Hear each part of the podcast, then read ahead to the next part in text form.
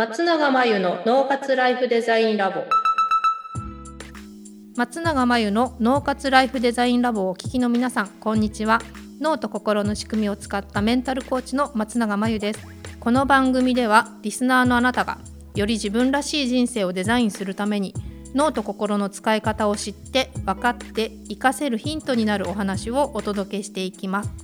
今回はピンポン Q&A のコーナーです。このコーナーでは主催しているオンラインサロン内観力養成ライフデザインオンライン講座に参加している方からいただいた質問にお答えしていきます。はい、えー、っとご質問をいただきました。ありがとうございます、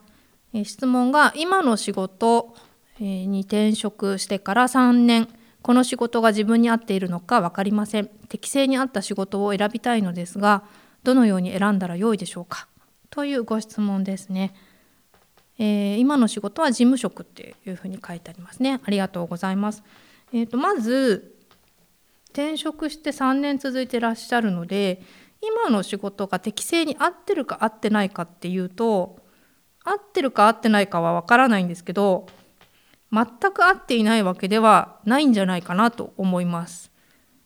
すごく苦労して3年続けているんであればきっと適正に合っていないと思うんですが分からないながらも続いているってことであれば全く適正に合わないことをしているとは思えないですよね。でまず適正に合った仕事を選びたいっていう時に必要なのは当然自分を知ることですよね。そもそも自分の適性っていうのが分かっていらっしゃるのかっていうとおそらくそこが分からないからどうやって選んだらいいか分からないっていうご質問なんだと思います。でこの適正に合った仕事を選ぶことができたら人生どうなるイメージがあるんでしょうか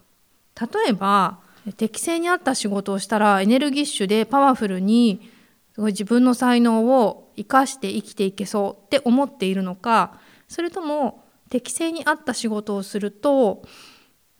楽に働けそうっていうイメージなのかまずね適正に合った仕事を選ぶとどうなるっていうふうに思っているのかちょっとねもし聞けたら聞いてみたいなと思いました。でその上で知っておいていただきたいポイントが一つあって、え適性っていうのももちろん知っていただきたいんですが自分の適性ねある意味適性に合った仕事っていうのは言い換えると得意なことを仕事にするっていうことと近いかなっていうふうに思います。で得意なことを仕事にした場合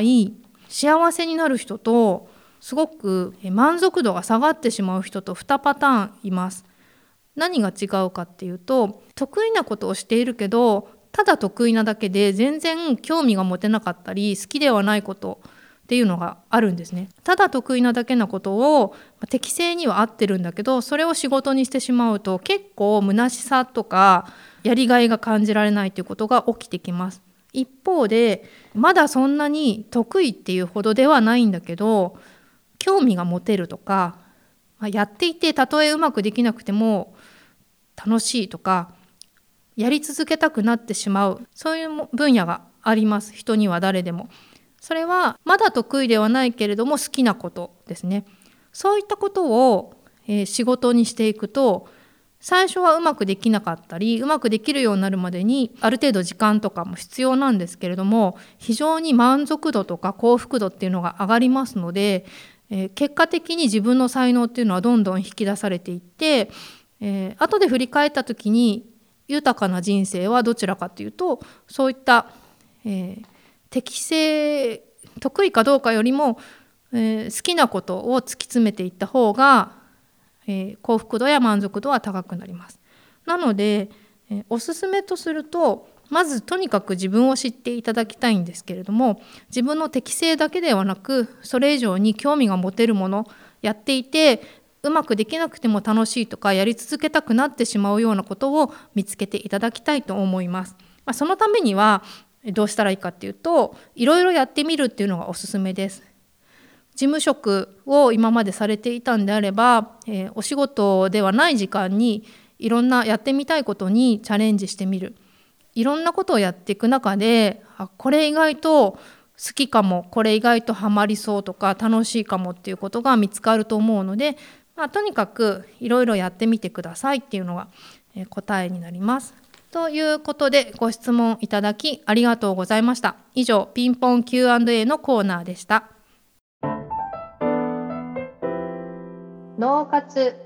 ライフデザインラボ2021年3月からスタートした内観力養成ライフデザインオンライン講座では日常生活やセミナー本などで身につけてしまった他人の価値観ではなく自分自身の無意識に問いかけて幸せを求めるための自己質問力を自宅で好きなタイミングで養成することができます。今なら初月は無料で受けることができますので気になった方はポッドキャストの説明欄にある URL をチェックしていただけると嬉しいです。